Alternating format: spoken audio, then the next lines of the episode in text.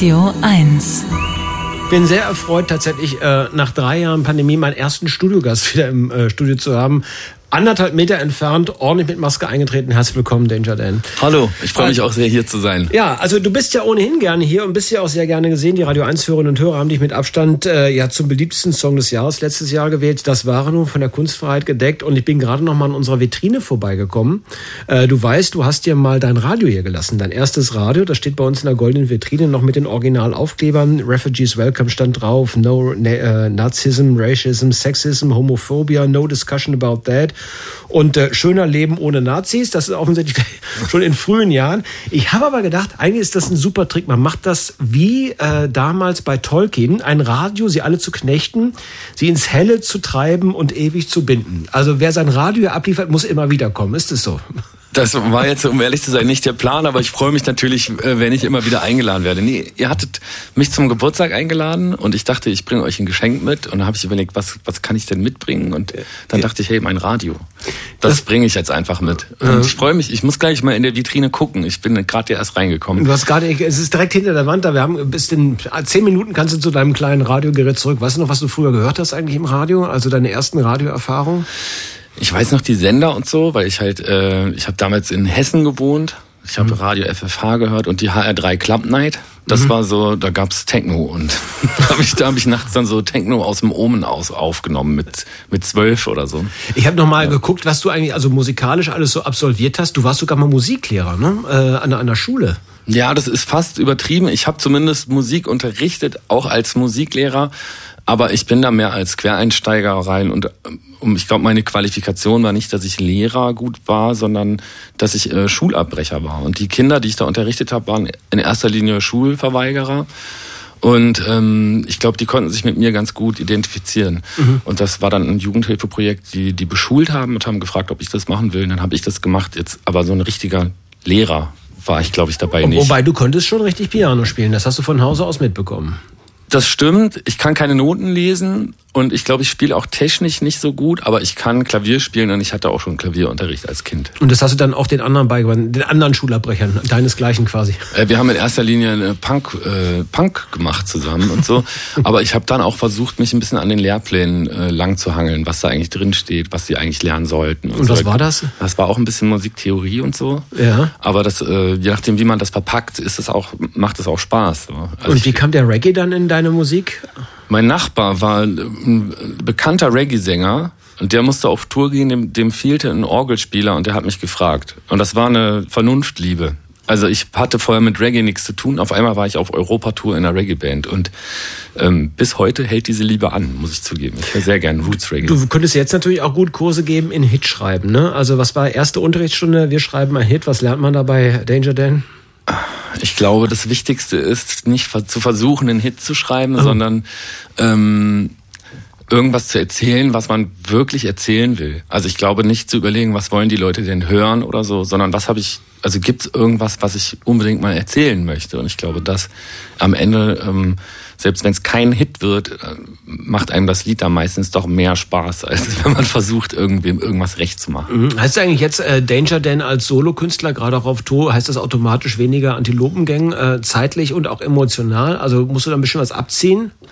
Also ich habe äh, im Moment versuche ich beides unter einen Hut zu kriegen und merke, dass ich dass, dass es echt viel ist. Also ich habe zwischen Mai und Februar um die 120 Konzerte. Uff und das ist schon ganz schön viel. Und mhm. ähm, davon ist ein, gut ein Drittel Antilopengang-Konzerte und das ist super anstrengend. Mhm. Also äh, gebe ich ganz offen zu. Aber das ist meine Gang und das ist ja nicht nur meine Gang und meine Band, sondern die sind auch Teil dieses Projekts Danger Dan. Die sind als Label da ähm, involviert, aber also wir besprechen eigentlich alles, was ich alleine mache, auch zu dritt. Mhm. Hinter, der, hinter den Kulissen ist das schon ein großes Team. Und auch auf der Tour ist es immer dasselbe Team. Also der Tontechniker von Antilopen ist auch der von Danger Dan, die Mercherin, der Lichttechniker und die kompletten Abläufe. Alles sind dieselben Leute, deswegen fühlt sich das für mich jetzt nicht so krass an, als ob ich das voneinander trennen könnte. Mhm.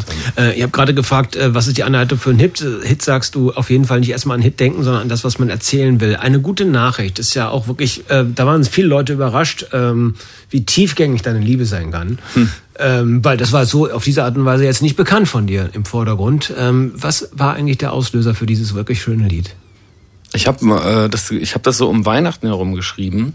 Also es ist, wenn man so will, ein Weihnachtslied. Und mein Vater hatte immer so die, die Tradition an Weihnachten irgendwas Schönes oder irgendwas zu erzählen. Also der wollte das nie so, dass es ein reines Konsumfest wird, sondern der wollte mhm. dem immer was Tieferes geben. Ich wollte auch jetzt so in meiner Familie diese Tradition ein bisschen fortführen und habe drüber nachgedacht, was kann man denn machen und bin dann irgendwie darauf gekommen, hm, wir rechnen die Zeit seit Jesu Geburt und so und hab, ich habe um ehrlich zu sein ich bin kein Christ ich habe damit nicht so viel zu tun aber habe überlegt so wenn ich jetzt einen Zentimeter pro Jahr mache wie viel Meter sind das denn und seit wann gibt es denn Menschen und so weiter? Und dachte wir, wir, wir gucken uns selber an dem Abend einfach mal an im Rahmen von so einer riesigen Zeitspanne die wir gar nicht überblicken können. Und in diesen Vorbereitungen und Gedanken dazu ist dieses Lied entstanden. Ich habe eine gute Nachricht und eine schlechte auch Zuerst die schlechte, wir zerfallen zu Staub. Wir werden zu Asche, kehren in das Nichts zurück, aus dem wir alle einst gekommen sind. Und jetzt die gute, heute nicht. Es bleibt noch Zeit für dich und mich. Und wenn du willst, schlaf doch heute bei mir. Das macht auch die Steine in Brandenburg weich. Also jedenfalls kenne ich keinen, der von dem Lied nicht begeistert war. Trennt sich eigentlich quasi die Sippschaft der Hörenden und Hörenden, der Zuschauerinnen und Zuschauerinnen dahingehend und sagen, ein Teil von dir, die politische Nachricht, ja, das mag ich nicht oder mag ich sehr und warum bist du jetzt weich geworden? Warum hast du jetzt Liebeslieder? Oder will man das Gesamtpaket Danger denn in der Art und Weise, in der Breitbandigkeit auch? Ich, also, ähm, ich hatte selber Angst gehabt, als ich das rausgebracht habe. Was ist jetzt mit den ganzen Hip-Hop-Fans? Finden die das cool? Oder ähm, was passiert, wenn ich jetzt ein eher so ein Liebeslied schreibe, was überhaupt keinen politischen Inhalt hat? Oder vielleicht mhm. hat es, kann man das ja auch sehr politisch lesen. Und interessanterweise ist alles, was ich an, an, an Angst hatte, wie das polarisieren könnte oder so, überhaupt nicht eingetroffen. Also diese ganzen Rap-Fans, die vorher Antilopen-Gang gehört haben und meine alten Alben gehört haben, die finden das genauso toll, wie wenn ich, also hätte ich das gewusst, hätte ich schon früher angefangen, Klavier zu spielen. Mhm. Ja, also es kommt eigentlich durch die Bank weg ganz gut an. Ich kann mich daran erinnern, als ich den erstes Mal ein Lied von dir hier auch in der Sendung gespielt habe, gab es hinterher, haben Sie schon mal das Video eigentlich gesehen? Da sitzt er am Anfang mit einer Kalaschnikow, das können Sie doch nicht im Radio spielen. Dann dachte ich, äh, da, auch das ist von der Kunstfreiheit gedeckt, weil es ist zunächst erstmal ein Video. Aber das ist doch ein Aufruf zur Gewalt. Hast du es eigentlich auch so begriffen? War das eine bewusste Provokation? Würdest du es heute nochmal machen oder ist dir das durchgerutscht? Eine bewusste Provokation war das auf jeden Fall, aber ein äh, Aufruf zur Gewalt war das nicht und wenn, dann würde ich es jetzt hier nicht zugeben. okay, ja, das ist natürlich pfiffig gelöst. Aber eins, um eine Wahl kommst du nicht drum herum, mein Lieber. Ja. Äh, nächstes Jahr ist soweit, ne? Ich werde nächstes Jahr 40 Jahre alt. Ja. Mhm. Ähm, und ich habe so ein bisschen, weil ich, du hältst da irgendwas auf dem Tisch, ich weiß nicht genau, was es ist, aber ich, ich, ich fürchte und hoffe, es ist ein Paket, aber ich, was die Fürchtung angeht, ich glaube, es ist nicht für mich. Es ist eine Einladung.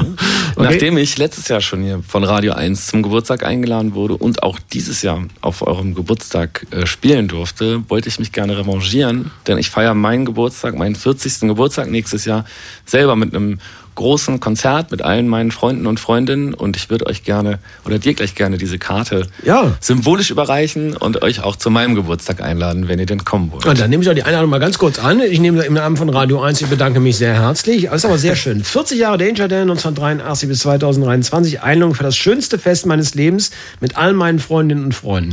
Auch mit Hand geschrieben sogar und dann noch mit Daniel unterschrieben. Und jetzt verrate ich ein Geheimnis. Am 3. Juni müssen wir Happy Birthday singen, ne? Am 3. Juni steigt zeigt dieses Fest, genau. Okay, ist der, hat der Vorverkauf schon begonnen? Der Vorverkauf hat schon begonnen bei uns im Antilopen-Gang-Shop. Und gerade kam mein Manager Panikpanzer noch reingerannt und meinte, fuck, der öffentliche Vorverkauf über alle anderen Kartenanbieter, das, der musste gerade verschoben werden. Das ist erst ab nächste Woche möglich. Aber wer Lust hat, dazu kommen und eine Karte kaufen will, einfach dangerdan.shop, da gibt's Tickets. Mhm. Und ich glaube, ich, also, also das jetzt, also ich gehe natürlich davon aus, dass es schön wird. Ich würde jetzt auch nichts anderes sagen, aber ich meine es ganz ernst. Ich plane ein, ein großes, schönes Fest, wo ich einfach alle Leute, mit denen ich Musik zusammen gemacht habe, versuche irgendwie alle auf eine Bühne zu bringen und die einzuladen, zu gucken, wer will mit mir ein Lied singen. Und ich glaube, das wird ein sehr schöner Abend. Ich freue mich da auf jeden Fall. Es wird auf jeden Fall sehr familiär und Stichwort Familie Panikpanzer ist natürlich äh, zufälligerweise rein genetisch betrachtet ja auch nicht ganz unähnlich, ne? wenn ich das so richtig mitbekommen habe. Genau, wir sind, wir sind Brüder und ähm, Arbeitskollegen auch und Freunde. Vielleicht sind wir auch ein altes Ehepaar. Das, äh, das kann man, weiß ich manchmal selber nicht genau. Mhm. Jedenfalls ohne ihn mache ich kriege ich gar nichts hin. Naja, wahrscheinlich seid ihr auch schon seit mehreren Reinkarnationen zusammen. Was soll es eigentlich in der nächsten Reinkarnation werden? Also eines Tages schon überlegt? Alge fände ich ganz cool. Und zwar eine, die so mit Ebbe und Flut sich immer aufrichtet und wieder hinlegt. Das fände ich eigentlich schön. Ja, das ist eine hochbezahlte Tätigkeit. Das ist sehr erfolgreich auch. Also ein Mehr von Zuschauern hast du da in dem Zusammenhang. Deja denn, vielen herzlichen Dank, dass du bei uns warst. Äh, ich nehme die Einladung im Namen aller herzlich an. Das ähm, freut mich. Gibt ein schönes Bild und ich wünsche dir für deine Zukunft alles Gute. Und jetzt schon mal äh, ein fröhliches, familiäres Weihnachtsfest. Ist ja fast soweit. Ne? Hast du schon Geschenke? Oh Gott, jetzt kriege ich Stress gerade gerade. Es ist, äh, für mich war gerade der Sommer vorbei. Stimmt, jetzt steht schon Weihnachten vor der Tür. Ich verschenke wahrscheinlich dann Tickets für meinen Geburtstag am 3. Juni irgendwo in Berlin. Das größte und schönste Fest meines Lebens. Ja, vorsorglich denkt man da rechtzeitig drüber nach. Bald ist wieder Weihnachten, dann mache ich doch mal ein Riesenkonzert. Das ist gut. Danger Dan, danke fürs Kommen. Bis Tschüss. bald. Ciao. Tschüss.